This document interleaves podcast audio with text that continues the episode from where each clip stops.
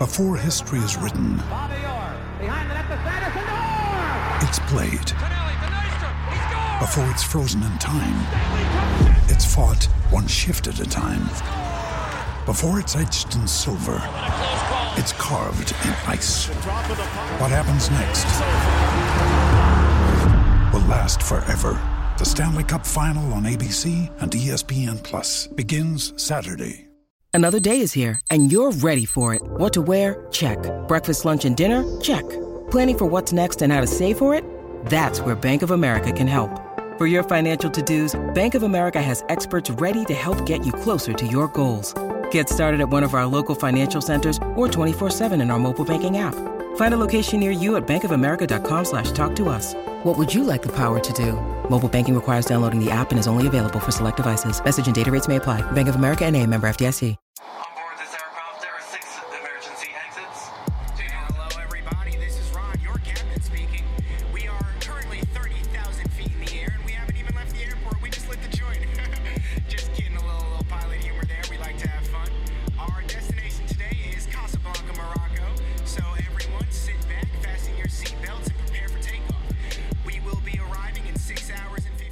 What's going on, Seven Footers gang? Jenna and Jarod back here. How you doing over there, Jarod? Good man. We're getting some warm weather out here. It's feeling nice out in these streets. Spring is sprung. Like it's let's go. We got 20 games, a little less than that till the playoffs.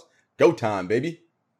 This is when like my anxiety starts to kick in, and and I just you know Especially this season, right? Because you're like, what? What's going on? this season um, has given me more emotional turmoil that I can't afford therapy for. So I'm just really trying to figure it out, Jarod. Just really trying to figure it out day by day. Every Tuesday is my NBA therapy session because Listen. we record the greatest podcast um, to ever. yeah, no doubt. Gl- glad I can help be that therapeutic ear for you during these stressful times. Oh my God, you're the freaking best. See how good he is to me, guys. This is him buttering you up on the air. That's what that's, That's called. Right. kidding. That's right. JK, you're the best.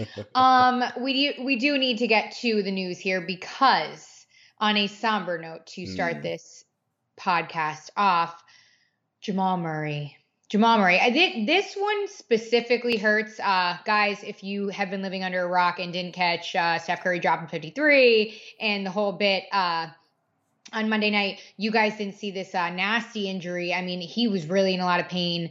Uh, torn ACL in the left knee. That was confirmed. So th- it's just, like I said, it's a hard one because he's that all around good guy.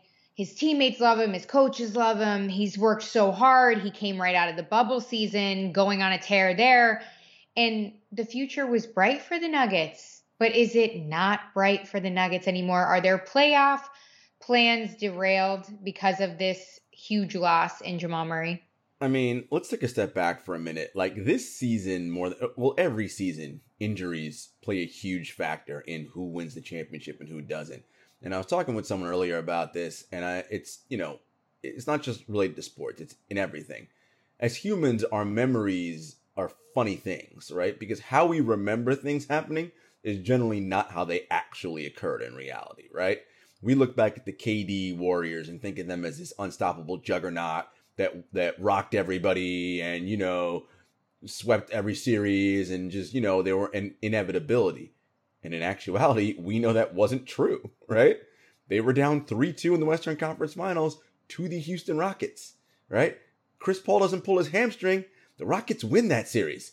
And things look a lot different right? And it's and so i say all that to say you know it's these little things and the margins are so thin i say it all the time but these things matter. And for the Nuggets, you know, their their championship and deep playoff run aspirations took a severe hit. Now, of course, they still have Nikola Jokic, the leading MVP candidate right now, uh, Michael Porter Jr. and and Aaron Gordon, and you know their, their bench guys who have been playing well. But yo, make no mistake about it, Jamal Murray is their second best player.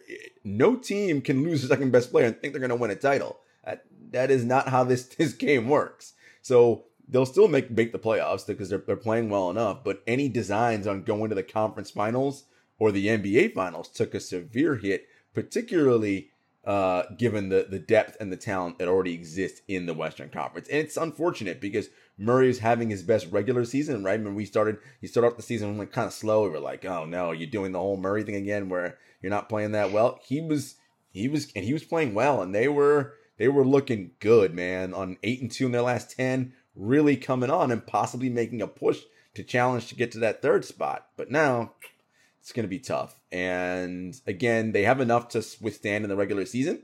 So they'll make the playoffs. They're currently in the four seed right now. They should hover and stay right around there. But any ideas of Western Conference Finals and NBA Finals took a real hit, and it's unfortunate because Murray Murray was playing really well. The good news is it's an ACL, and if if you know if any injuries are good news, we've advanced so much with modern medicine and technology that isn't the death sentence it once was, right? He should be able to come back and Right. rehab and be just fine. Right. It's not the the Achilles, and I am no doctor by any means, or the Achilles. What I'm saying about the Achilles, though, that is the dreaded injury, Right. of course, and it used to be up there with the ACL. But like you said, modern medicine and things like that. However, uh, you know, losing Jamal Murray, he's averaging what twenty some point, twenty one points, Mhm, four point eight assists, four rebounds. Huge um offensive loss there, and He's a big the shot maker, right? Like we, we know it. Like Exactly. So, who is going to be the person that you believe kind of needs to step up now and fill that role, fill those shoes, fill that big offensive hole that they're going to now have? Because if we think about it, Murray's getting what, 16 some shots off, and who's going to take those shots now?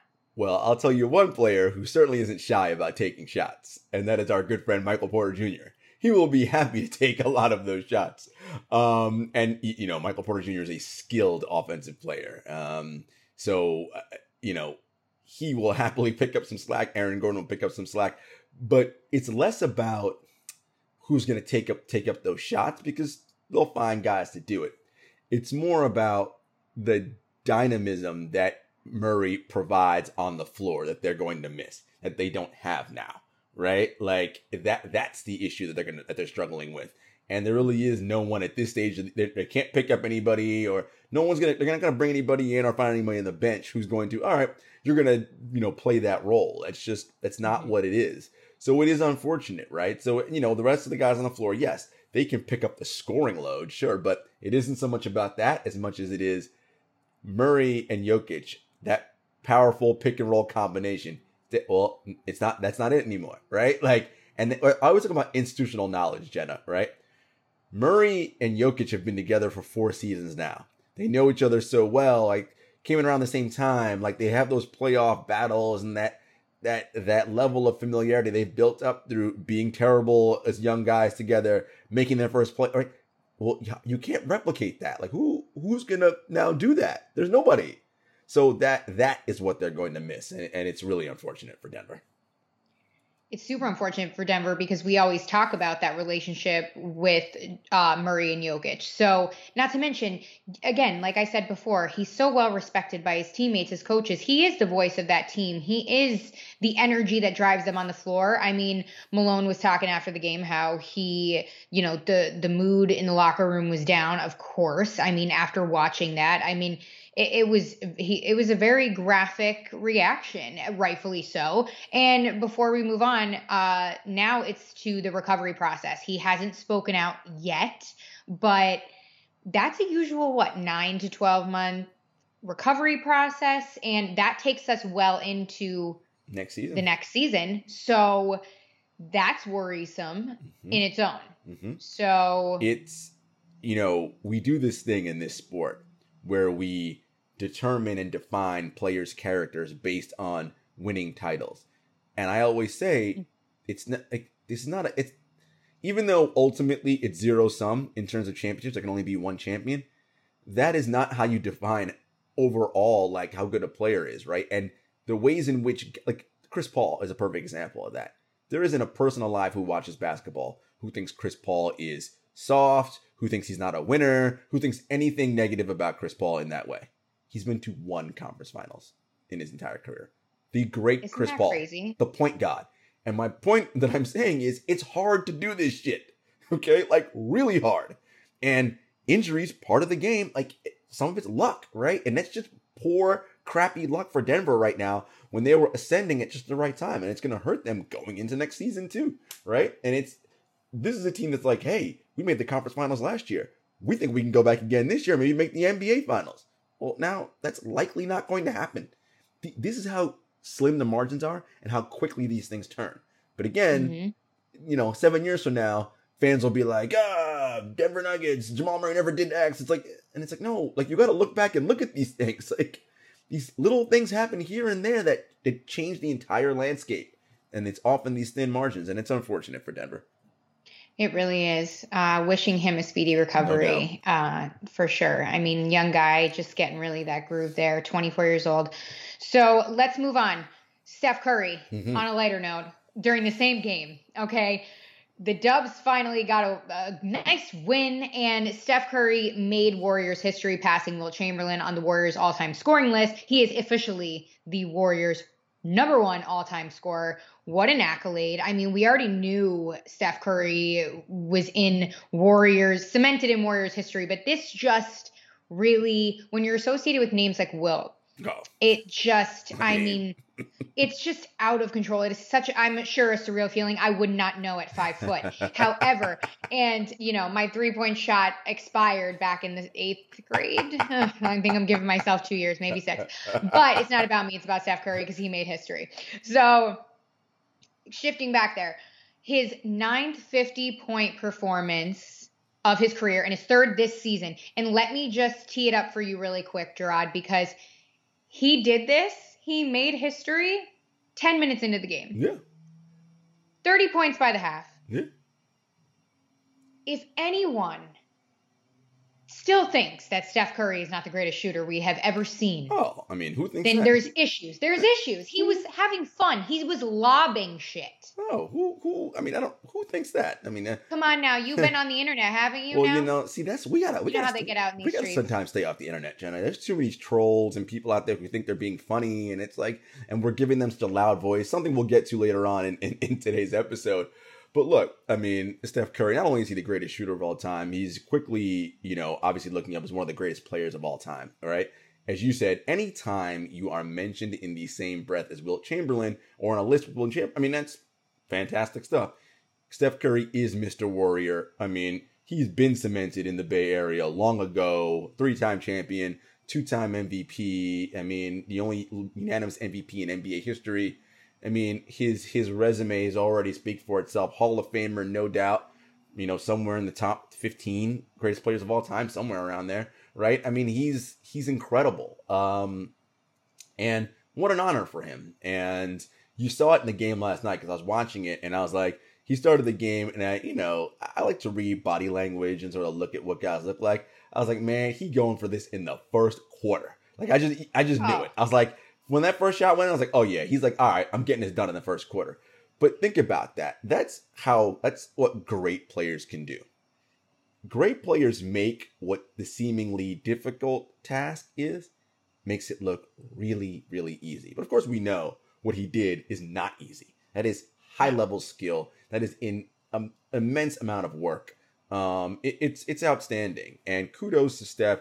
Kudos to the Warriors. Um, you know, it's been a challenging season for them, and so it's nice to have this moment to, for Steph to have this moment. Um, you know, at, at this stage of his career. And look, it, it's the Warriors still got some fight in them. You know, they're still hovering around that play-in tournament tournament uh, level. You know, it seems like he's going to have to go nuclear like this for them to continue to win games and and do it because the rest of that roster, you know, not doing so well. But um, but nonetheless, that was an incredible performance by him. What an efficient night shooting. Um, you know, he's just, you know, LeBron James, Kevin Durant, Steph Curry, James Harden, like, you know, th- these are the best guys of this era. Like they just are. Like they're they're incredible. And There's nothing you else you can say. They're just incredible basketball players. out of control. I mean, just so good, so good. Andre Iguodala uh, tweeted after that Steph is a god. Um, just just seeing the guys that were there through the you know Mm-hmm. the the rough ones and the championships and seeing all that. So you love to see it, Jarod. I mean, come on now. You knew I was going to get a little sensitive over this with all the narratives and whatnot. you you, You love know. this kind of thing. Yeah, listen, it's again a wonderful accomplishment. No no surprise there. You know, and likely when he's done playing, if he finishes his entire career as a warrior, um, you know, he'll put that record pretty far out of reach. Um, uh, in, in in all likelihood. So it, it'll it'll be quite nice for him to have that. Um, and again, he he's cemented. He is he is the Bay Area legend. Gotta love it. Gotta love it. Steph Curry, 33 and still shining. Mhm. All right. We also need to touch upon the events, uh, the recent events, another police shooting, and another black young man's life lost. Um, and I, I, at this point, it's just, I want to say I can't believe it, but, and in Minneapolis, out of all places. So, again, the young man, 20 year old, correct me if I'm wrong, Mr. Wright, who was a Mhm. father, Mhm. he was just stopped at a routine traffic stop or Mhm. uh, because he had um, something hanging, Mhm. Yeah. Air, air fresheners hanging in his air his- fresheners. Yeah, yeah, yeah. And Which, I is, which is just- so wild, right? I'm like, I didn't even know that was a thing.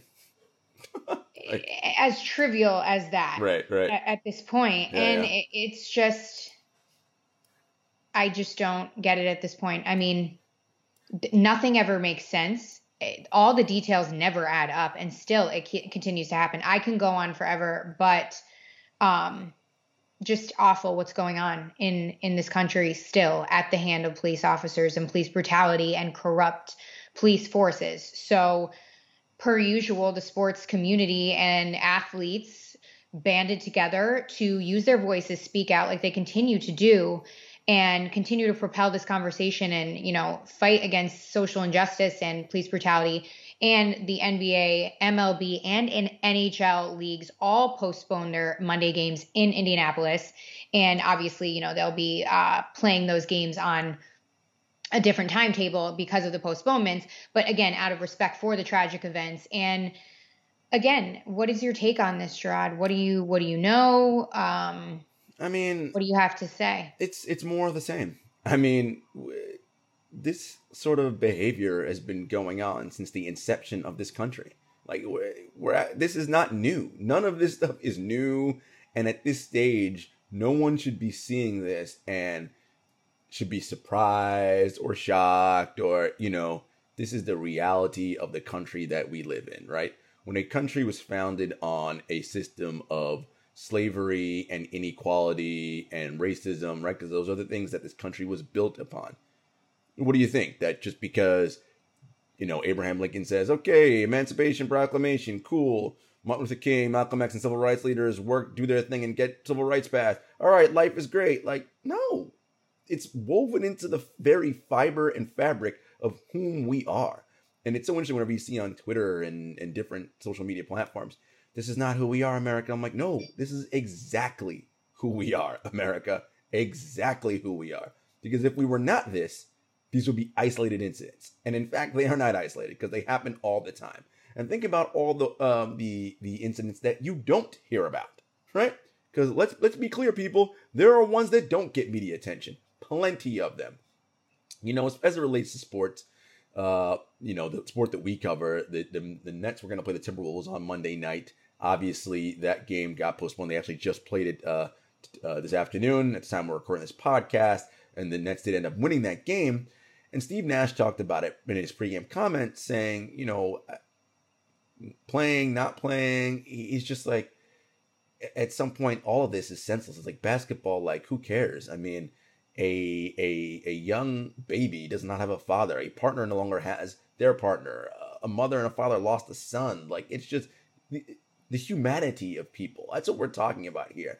You have agents of the state, which are the police, who are their job and their duty is to serve and protect. Yet they are not doing it. They are killing citizens, literally, open out in the street, and then using um, excuses like, "Oh, I thought it was my taser," or whatever other such nonsense. And it's like, yo, that that ain't it, people. That is not it.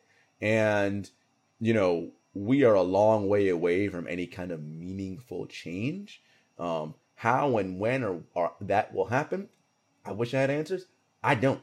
Okay, I really don't. Um, and it's just unfortunate. And you know, uh, there comes a point in time where the ways in which things get changed, it, it isn't about gradual, right? It's about literally immediate and by force and by any means necessary. That there, there comes a point where that happens, right?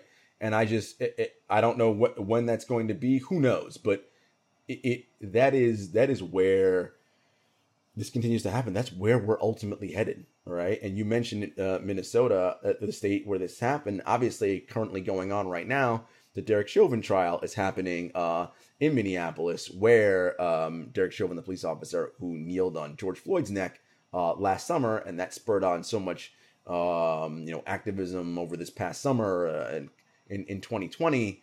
And for this to happen in Brooklyn Center, Minnesota, not too far from Minneapolis, it's like, yo, again, more of the same, Jenna. It's just more of the same.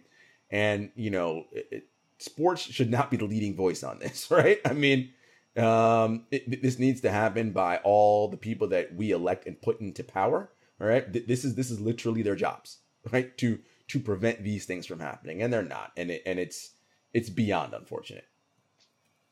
It really is, and again, players continue to speak out. The leagues continue to take actions, especially the NBA. Um, I like to place emphasis on that, not because this is a basketball podcast, but because it is obvious that they have done, in my opinion, the most out of all leagues to, you know, combat this. Complete... Along with the WNBA. Yes, yes, yes. Um, so yeah, it's just very unfortunate. I mean, this is just you feel like you get to a point and then you're like, oh, yeah, okay, let's take a billion steps back. Oh, that's the, so that's, that's the history of this country. And an, an inch forward, a million steps backwards. So, You know, childish, as Gregg Popovich put it, mm. to say the least. Mm-hmm. Let's uh, move on here to a little bit of a different path. And let's talk about contenders in the league. Mm-hmm. Let's kick things off with the East because we have it's quite obvious. I hope that everybody knows there are three top contenders in the East fighting for the top seed, which will give home court advantage during the East playoffs, of course, which is crucial for teams like the Philadelphia 76ers, who thrive at home. And that is in the record books, that is in the statistics. It is well documented. And then, of course, we have the dominant Brooklyn Nets, who are basically just um, Captain America and co. Um, and then you have the Milwaukee Bucks, who are without their star, Giannis Antetokounmpo, right now, with no timeline to return due to what is that knee soreness? Yeah, mm-hmm, mm-hmm. Yes. So let's talk about contenders, Jarod. Like we mentioned in the beginning of this episode, there is a few short weeks left in the NBA regular season. 20 games, I think we said it was. Mm-hmm. So let's see what's cooking in the East. What do you got? Tell me what's going on. You know, like you mentioned, and like I said um, to start when we are talking about um, the, the Jamal Murray injury, injuries are going to play such a huge factor in this post. They do every year, but I feel like in this year specifically, even more so. And that's because of the short off season we had at the close of the the bubble season last year and the intense packing in 72 games in this short time truncated time frame. I mean the guys are literally just about playing every other night. And let us not forget there is a there are a variety of, of COVID games uh, that were postponed that need to get made up at some point, right? So there, so there's also those. Um, it's it's a lot, and right now I'll start with Brooklyn they're getting healthy. Um, Durant played 31 minutes, I believe, this afternoon in that game. He played pretty well. They're ramping him back up. They do play Philly tomorrow night, second night of a back to back. So it'll be interesting to see if Durant plays at all tomorrow. Um, and you, you said know, he played today. He did play today. So um, mm it, it's really all about how he feels in the morning and what the performance staff has as their their plan for him to ramp it up. Because ultimately, okay. he needs to get to the point where he's playing 35 minutes a night and he's used to his normal rotations because that's what he's going to need in the playoffs, right? And so mm-hmm. they they have about you know 20 games or so to get that together. So they're going to figure out what that is. That game is also important because the Nets and the Sixers have played twice so far with each team taking one game. So the winner of tomorrow night's game has the tiebreaker. Why does that matter? If they got a tie record at the end of the season, that's huge for that number one seed. Why is that number one seed important? For no other reason than if you have that one seed, the only time you'd face one of those other two teams is in the conference finals. That's a huge advantage to have. To not have to go through two teams to get out of the East, that's a big deal. And so that one seed matters. And I know, you know, Philly would love it. I know Brooklyn would. I, listen, they all, Milwaukee would love it. They would all love it. Right now, I think based on how the standings look, um, and Milwaukee being three and a half games behind both Philly and Brooklyn, who are tied atop the East, this is a Brooklyn Philly race to the to the finish. Um, is is how I see it. And you know, if you're Brooklyn, you want that because you want Game Seven at Barclays Center. You don't want to be on the road. And we'll see what fans mean and all that. But it, it's and again, you don't want to have to play both teams to get out of the East. You'd rather only have to play one. Look, not those teams. The, the, schedule is what it is, and you have to play who you play. But if you want to get out, like you want to, you want to do what is you know in your best interest, and having home court throughout the East matters. So if I'm Brooklyn right now, Durant's coming back. That's looking good. Um, Kyrie is on um, an excused absence right now. Uh, Steve Nash said, you know, he could be back Wednesday. Um, that hasn't been determined yet. We'll see. Um, and James Harden is, Harden is nursing his hamstring. I mean, the key for this team right now is for those guys to get healthy, get back on the floor.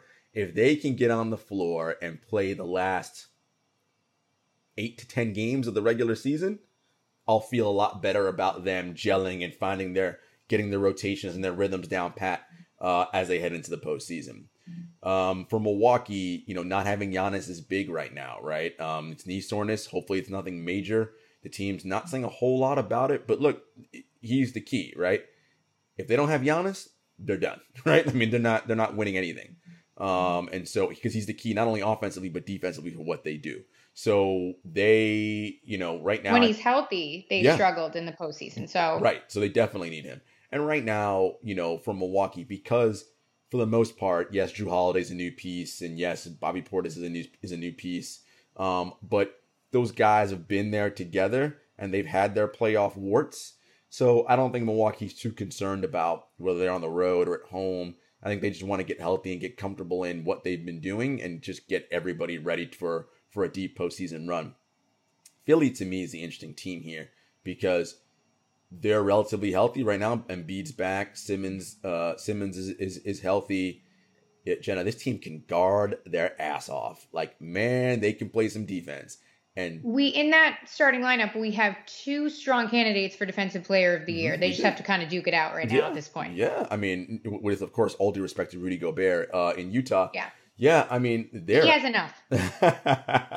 they're they're excellent. They are excellent. Um, the only you know they're the kind of team that with the size that they have, um, with Embiid, with Simmons, with Matisse Thybulle, um, they could give a team like Brooklyn problems, right? Because you know they're so switch, really they're so switchable, right? I mean they can they can lock they can lock guys up, right? You, you, throw Simmons on on Harden, right? You put Thybulle on on Durant, or you move Thybulle onto Harden and you put Simmons on Durant, right? Um, it's it's giving you a lot of options, and and you and then you can you can sort of figure out Danny Green on Kyrie. It, they have a lot of different ways in which they can they can attack you from a defensive standpoint, and on the offensive end, Joel Embiid's a monster. I mean, he was ridiculous last night. The Nets have nobody that can stop him. Um, but if, if you're you know if you're looking at at a Brooklyn Philly matchup, does Philly have enough offense just to to compete? Right? Embiid's good. We know what Simmons' shortcomings are as they relate to the offensive end. Um, is Tobias Harris going to be consistent enough? Um, you know, who, who else you're looking to for for offense there? But the, the, I think either of those three teams are super talented. I give the edge to Brooklyn of the three. They have the highest ceiling of all three.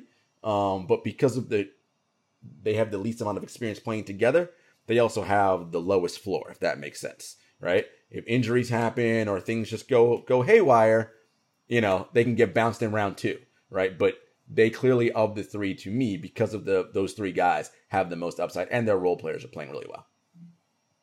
And the thing is with Philadelphia, again, we say Joel's going off right now. He could do this, he could do that. Is he, you know, fully healthy and is can he contribute on offense the way we need to contribute in the postseason? But again, injuries play such a huge pivotal role, especially in this sport, and things change from day to day. Literally, if you do not know what happened last night and you wake up the next morning, like everything could possibly be changed. Hence, Jamal Murray, like we said.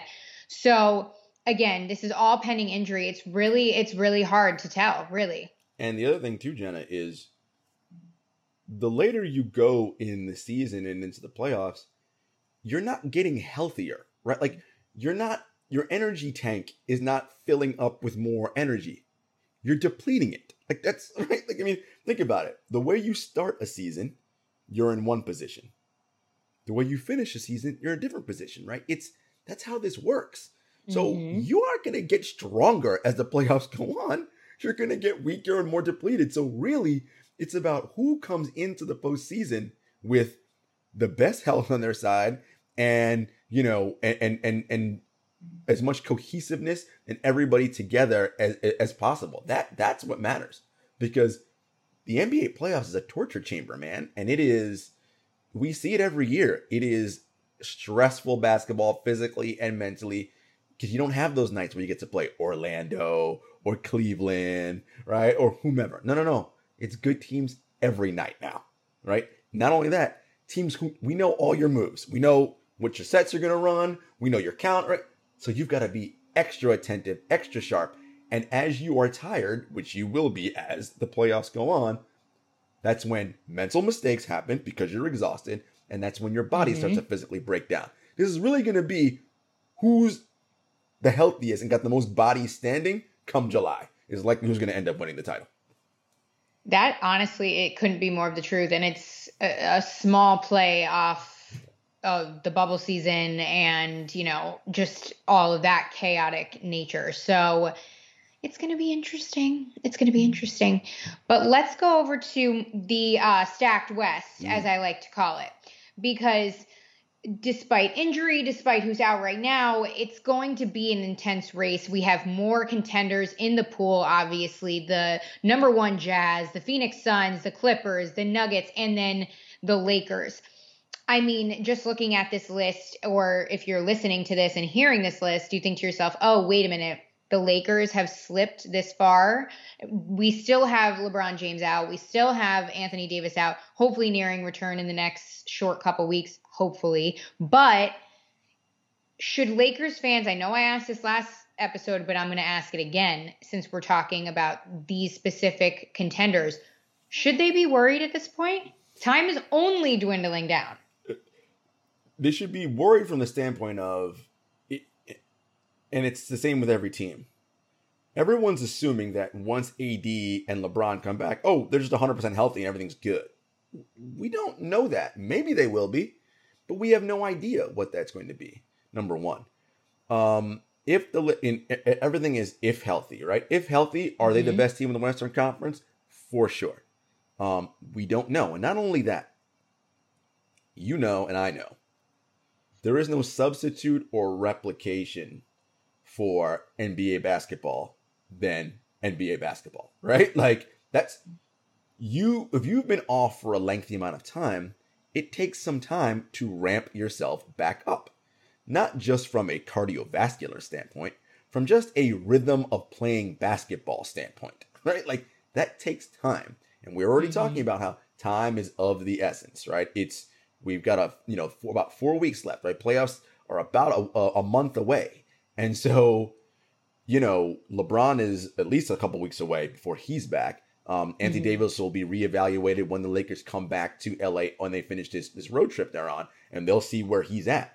Laker fans are excited because they had that big blowout win over the Nets on Saturday with none of their stars, and it's like okay, you can be happy about that because you do know your team plays defense and you're scrappy and that's the one thing that travels, right? Defense travels no matter what. If your shot's not falling, none of that matters. If you can guard, you're always in a chance to be in every game. That is 1000% true. But you ain't winning no title without LeBron and AD. I don't care how good you guys play defense. No, mm. no. You're not winning the title without those two guys. And without those two guys being healthy and playing well. And again, particularly with the Anthony Davis injury, because that one seems the most shrouded in mystery, we don't know what uh, who knows? Who knows? I know. Um, that's that's a worrisome one. The the only thing that I the only silver lining I see in this for my king um, is that he he's had some time to rest his his king body and and get ready for the postseason. Because if you think about it, in past seasons, aka the bubble, especially. Mm-hmm. He's had to play so hard Mhm. all the time Mhm. throughout the like regular season, straight into the postseason, whole postseason, and just basically, you know, just gas himself at this Yeah, point. yeah. So I feel like he's had some rest. He's probably having a couple, couple cigars, little Some red, vino? some vino, and we're gonna be all right in these streets. Just a high ankle sprain, he gonna be all right. Everything that he paid for for his body, that thing is probably bionic by well, now. you know, we, we, we talked about how injuries and the margins are so thin. We talked about the Nuggets and, and Jamal Murray going down. Let's just say the seedings, the standings are where they are now and they hold up throughout. This is so interesting because the Lakers are in fifth and the Nuggets are in fourth. This mm-hmm. would be a first round matchup, right? The 4 5 matchup. How much easier is this series for the Lakers without Jamal Murray? Right? Like, this is a much easier series. Again, everybody can be like, doesn't matter. Lakers beat them in the conference finals last year. Yep, that was last year. This is this year, right? Like, mm-hmm. LeBron and AD coming off injury, right? And having to play a Nuggets team that would have been fully loaded and on a roll as they have been, that would have been a much more precarious task in round one than it would be now without Jamal Murray, right? Very good point. That's Very good the- point. These are the little things that things turn on, right? It's like, ooh, so maybe the Lakers might have taken seven games to beat the Nuggets in round one. Now hmm, they might win in five. Ooh, what does that extra rest do? What if, particularly if you know the the Jazz they go longer than expected in their round one or what have you? It- It's it's Mm-hmm. just so this stuff is so fascinating. In the West, you know, we talked about the It East is. how seeding is so important, right? In the in the East, you want that one, so you'd only have to play Mhm. one of the big three teams. In the West, it don't matter. You're gonna have to beat two of the two of these teams to get out. It's just the, the way it's. That's You're gonna have to beat two of them. So listen, Yeah. is what it is. Um, we talked about the Nuggets. Look, the Clippers are quietly, in my mind, Jenna, kind of sneaking under the radar. Nobody's kind of paying attention to them. It's like Paul, no one is. Paul George is like being made fun of on the internet, you know, all the usual stuff. It's just, you know, but they are quietly in third. They're another team that we know they, they can guard. Paul George, by the way, having another excellent season. Now, I realize for him, it's going to be about the postseason, right? That's what everybody's going to want to judge him on. What's he going to do in the postseason? You know, how does Rondo help them? But this is a team that's kind of quietly playing pretty well. So I, I like the Clippers, and you know, they're a team that if you're if you're the the, Phoenix Suns and you got to play the Clippers in round two, it's like, mm, I don't know, I don't know if we like that matchup just because of that wing size. Because again, with Kawhi With and Paul George on the wing, that's just tough, tough to handle. Speaking, I think about go what'd you say? Go no, go ahead. I was just saying, you know me. I, I was just thinking, you know, the Suns um, and the Clippers, and then the matchup between Rondo and Chris Paul. oh Lord. You know how I get. I know you and your your narratives and stories. You know the Suns are so interesting to me because they are quietly, you know, second best team in the league, at least record wise. They are. Can you Um, believe it? They are. They are top six in both offense and defense. Let me look this up right now. Pretty sure it's top And- six. They're high in that ISO defense. They are. They're excellent. Yeah. Let me let me pull up my my trusty dunks and threes. Yeah, man. They're, they're, number three. They're number number seven in offensive rating. Number five in defensive rating. Yeah, look, they're so they're top ten in both offense and defense, just like the the Utah Jazz, um, and just like the LA Clippers. Look, uh, the only thing about Phoenix that has people worried, I, I am not one of those people who is like, well, Devin Booker's never been in the playoffs. I don't. I, I think Book will be fine, uh, and we know CP3 Yeah. will be fine.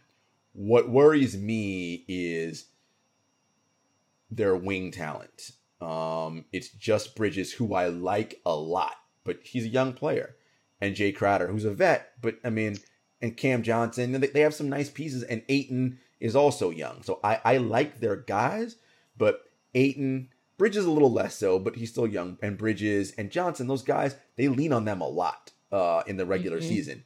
We know, Jen, in the postseason, that bench gets shorter and those rotations get tighter. Listen, man, again, you're not going to have a night where you get to play the Sacramento Kings, right? Or the New Orleans Pelicans. Or none. Th- those teams ain't, nope, they ain't there. The Minnesota Timberwolves. Nope, you don't you don't got them those those bottom feeders. It's all top guys now. And Every night you got to be on. and can those guys hold up in the pressure cooker that is the that is the playoffs? We'll see because they haven't done it yet. Again, Chris, I'm not Yeah. worried about Book, but like you know, it, it, it will be interesting to see when teams know, okay, this is what you like to do. Let's get Ayton out in space, get him switched in pick and roll on a on a guard. Let's get him in foul trouble early. And then when Ayton's in foul trouble, and you got to go to your bench, ooh, now? Hmm. What? right? And so that'll be interesting to see for a team like Phoenix how how that works for them. Very interesting. The postseason is going to be super telling for them because of their young core guys. And again, not worried about Chris Paul, not worried about Booker because he's practicing at home with Kylie Jenner getting shots up. So that's okay. Um, he's getting his extra reps in. Um, but yeah, that that young core that they have, it's going to be super telling. It's going to be super interesting. But if there's anything that Phoenix proves, it's their their will to win, their fight, their ruggedness, and I mean, once you get Book and CP3 cooking, I mean, what if Book comes out and like drops 50 one night? Listen, I mean, those tend to happen less in the playoffs just because of the nature of those. But listen, again, I I'm not worried about Book. I think Book will be fine. Um, it, it, it's the it's the others, right? It's Yeah. it's when again when you're playing the same team in a seven game series. It, one of the things about the regular season to the, the playoffs, why people always say, or why people like us always say, guys, the game is so different. But to a casual fan, they may not understand what that is. In a regular season, when you're playing this many games, these guys, look, they're not going deep into the scouting report. Like, they're just trying to keep themselves upright and healthy because this is a lot of basketball to play in a truncated amount of time. But in the playoffs, where there are no back to backs, and it is the same team every night in a series, you are much more locked in and you're watching much more video and you're making many more adjustments, right? And Mhm. so that's what we say when we mean it's different basketball, right? So on a night where you're like, all right, guys, we don't have it in the regular season, let's, you know, let's let's live to fight another day. That there ain't no live to fight another day in the postseason. You are you're grinding every possession and you're taking away their strengths. You're forcing them into their tertiary and fourth options, which most teams don't want to go to, right? So that how do you adjust when that's the deal? Again, because you're not playing Minnesota and New Orleans in the bottoms of the league. No, you're playing all the good teams now.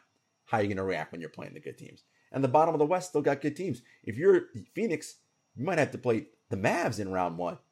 I mean, Luka Doncic and Kristaps Porzingis, that that ain't a that's not a ah we'll win that easy. Nah, I don't think so, my friends.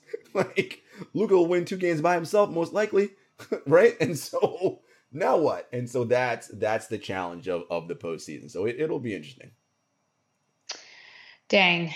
It, it the competition it's so different how um the conferences are so different. But last we got to talk about the Jazz for a second here because they worry me and then they don't because we know that they don't have a lot of luck in the postseason, but I feel as though Donovan Mitchell is just due. He's due for it. There's been the, the largest chip on his shoulder. I mean, the poor kid's going to get a dip soon, like literally.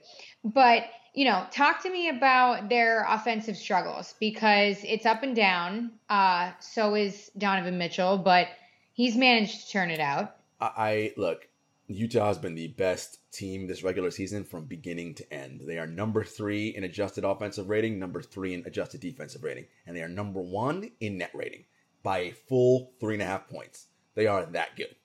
Um, they're excellent. Um, again, in the regular season. Now, to be fair, they're also beating good teams as well. Um, I what not worries. Donovan Mitchell doesn't worry me in the postseason because we've seen his body of work. Um, Utah employs Rudy Gobert in a very specific manner defensively, um, and we know what he does. Um, we know there are teams that can exploit that, right? When you do certain matchups, getting Rudy out in space, away from the paint, right, um, onto less favorable matchups. The other thing about the Utah Jazz is they shoot a lot of threes, right? And the three is a high variant shot. They're making them. Good luck. They're not making them a little challenging. And I worry about in, in the playoffs, meaning the minute loads are what they are, right? Like, and every player tells you a playoff game is like one and a half X or two X a regular season game physically and mentally. Well, if Quin isn't trusting his bench and he's leaning on Donovan and Rudy and they're playing 38, 40 minutes a night, oh man, uh, that's going to have diminishing returns the further you go into the postseason. Uh, Jordan Clarkson, who was the runaway six man of the year, and he still might win it, he's been kind of not so great lately, right? And if you, that's a big part of their offense that, they're counting on. Uh, Mike Conley is a little banged up right now. I think he'll be all right. He'll be back soon. Joe Ingles is playing well. But again, not so much in round one. Let's say they get the Grizzlies in round one uh, without Jaren Jackson Jr. Um, uh, and even with Triple J when he, when he comes back, that's still not enough to beat Utah. But in round two, if they got to play the Lakers, mm, and the Lakers are healthy, and we know how the Lakers can guard, that's not ideal, right? That's that's going to require because they now what I worry about is who's what's their size on the wing to guard LeBron, right? You know, Royce O'Neale's great and all, but that's a lot to ask, right? Rudy Gobert, love him, D- could be defensive player of the year. Having to check AD, it's a lot, right? I mean, he, he's going to do it, right? He's going to do do what he's got to do. But, yeah. But when you when you have that level of talent, you know, it, it becomes overwhelming, and so that's what worries me. Not so much Mitchell and Gobert overall, but who is who's that other wing guy? Uh, I love Bogdanovich, but you know, is he someone that's going to be reliable for them in the postseason? These are all things that have questions that have yet to be answered when we see them. Now, to be fair, Bogdanovich was hurt last year; he didn't even get into the playoffs, so we'll mm-hmm. see what he does this season. Um, but they, they're an interesting matchup, and the the betting public, the betting public, and the casual fan, they're not believers in Utah. They're like, nah, we'll believe it when we see it. Um, but everything, all of their numbers this season point to a team that should make a run to a, to the conference finals. We will see. We shall see because again, you just never know. It's a make or miss league, as they say, Jarod. And last thing about Utah, more than any team in the NBA, they've had the best injury luck thus far.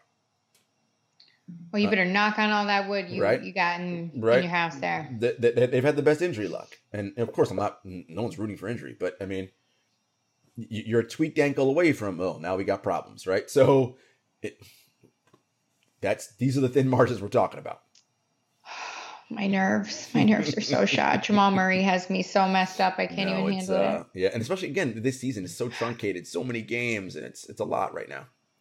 It really is. I mean, it's just it is a lot. But you know what is also a lot? Mm. Um, when Kevin Durant goes on a Twitter war with Shannon Sharpe really early in the morning and you work in sports.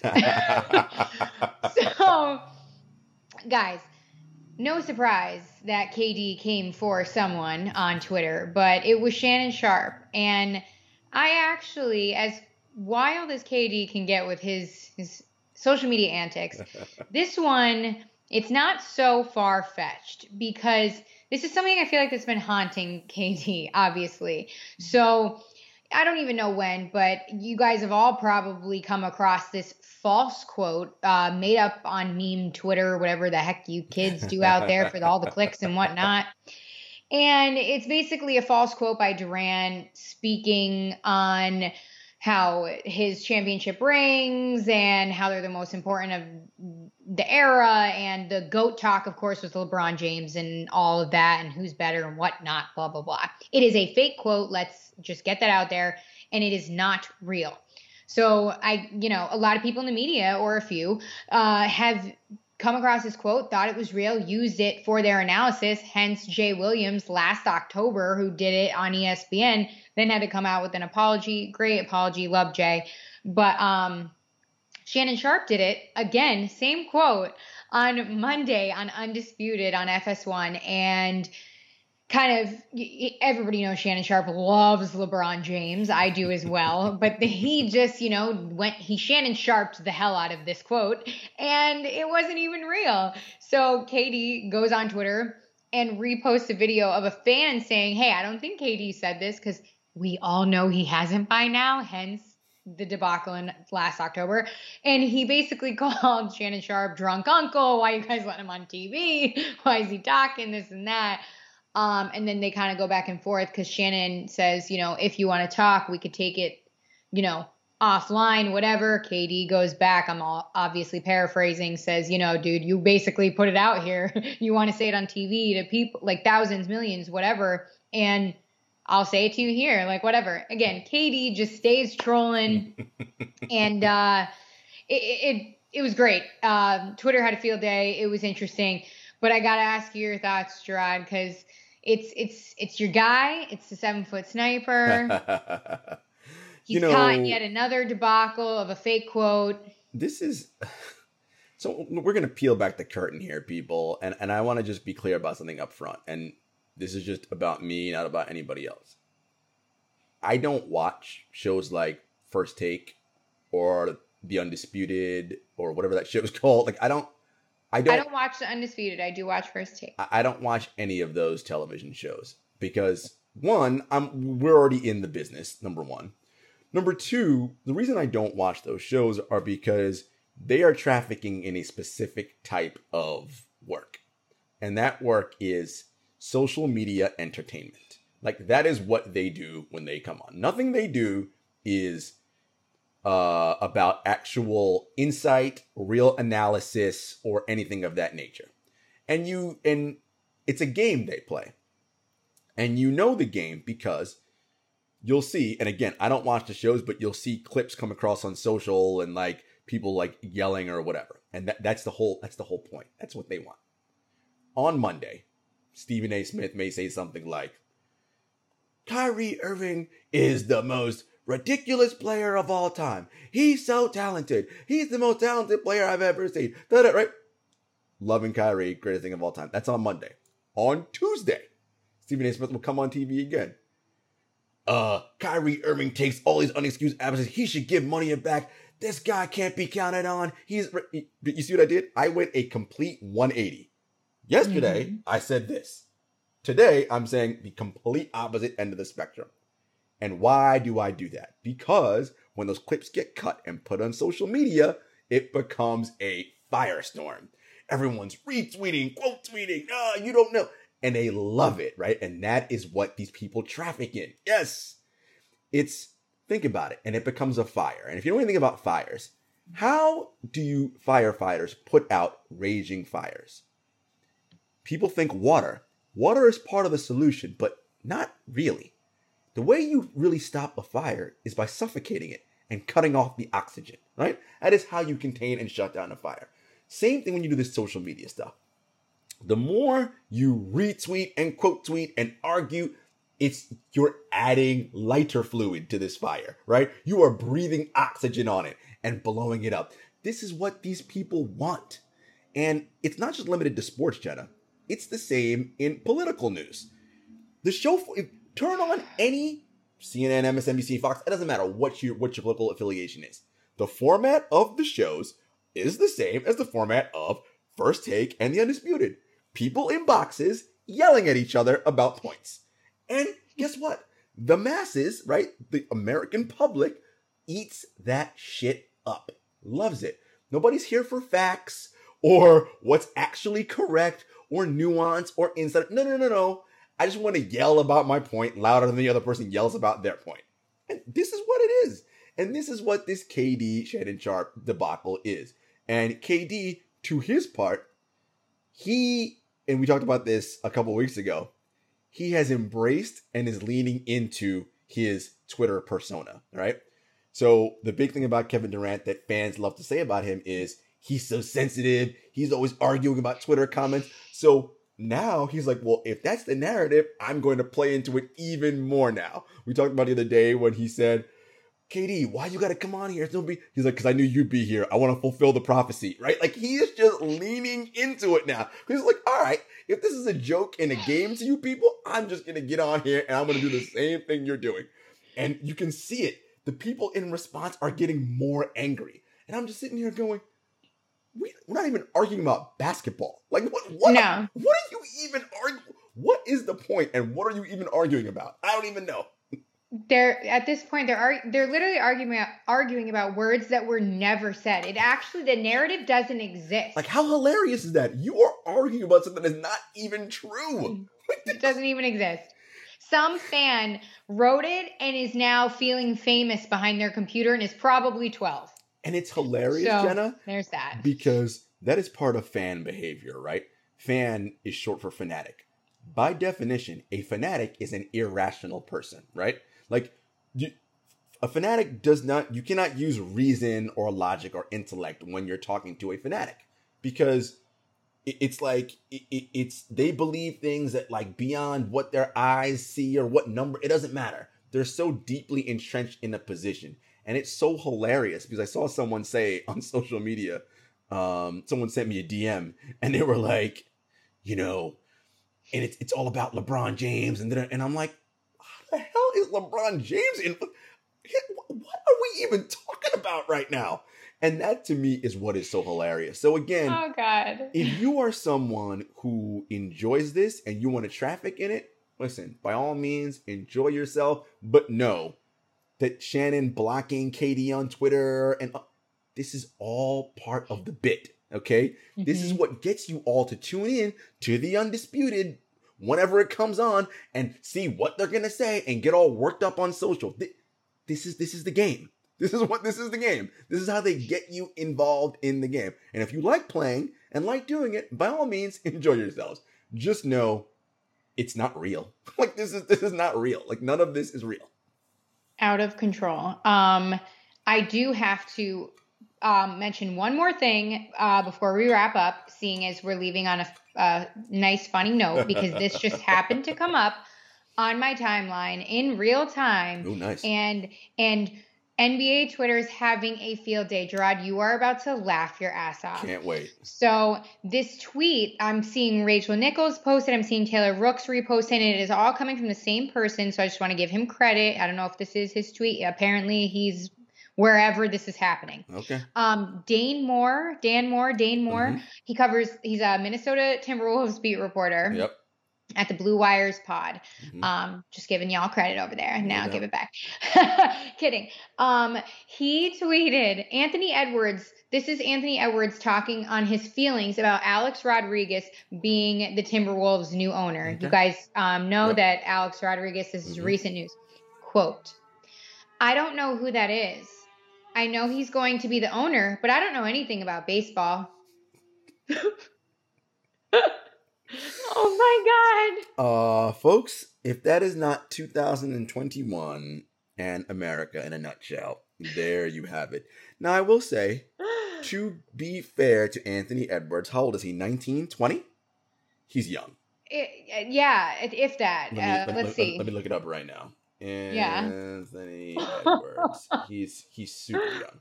Let's see. He's 19. Okay.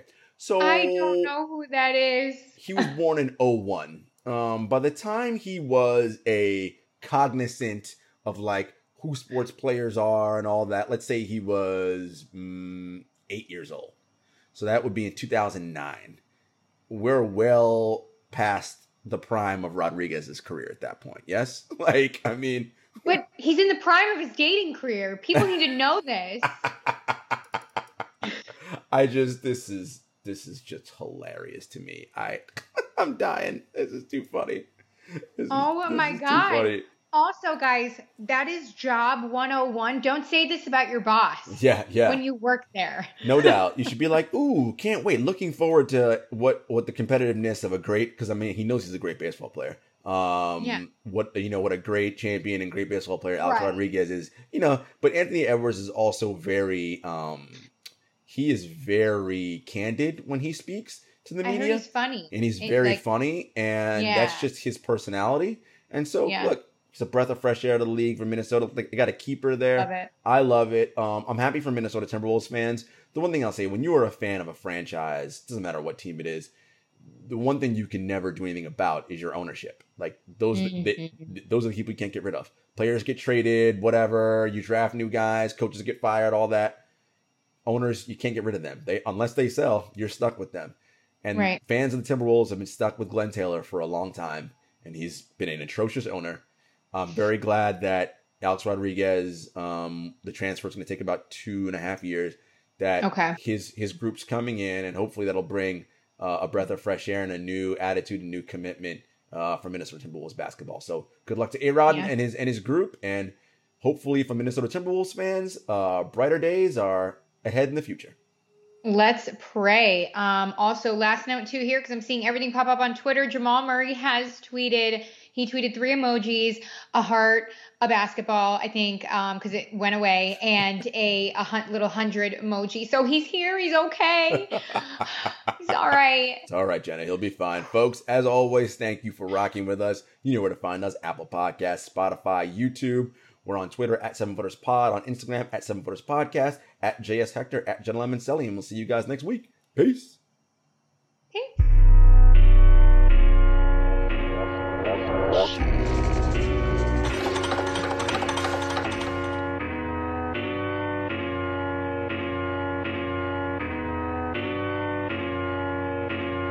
Spent a couple years out here with these raps, trying to have a plan that we made come true. To some jobs, but I ain't here back. I don't wanna trap, what some man gon' do? Chevy told me.